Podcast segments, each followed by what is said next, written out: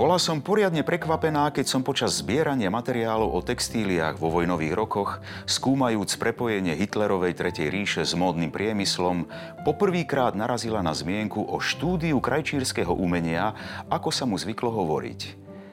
Je zrejmé, že nacisti rozumeli, akú silu má oblečenie, kostýmy či uniformy, čo demonstrovali prijatím ikonických uniformiem na monumentálnych verejných zhromaždeniach.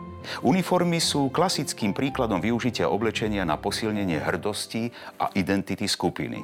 A aj elitné nacistické manželky si potrpeli na oblečenie. Toto bola ukážka z dnešnej knihy dňa.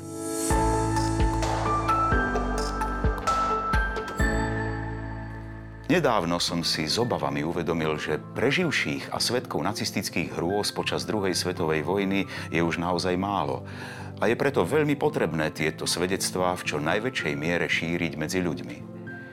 Preto som si dnes pre vás vybral túto knihu. Jej autorka, historička Lizzie Edlington sa osobne stretla s hlavnými hrdinkami. Bola dokonca aj tu na Slovensku, aby sa porozprávala s 98-ročnou Brachou Kohútovou a jej výpoveď pridala k ďalším 22 výpovediam odvážnych mladých žien, ktoré museli šiť, aby dokázali prežiť.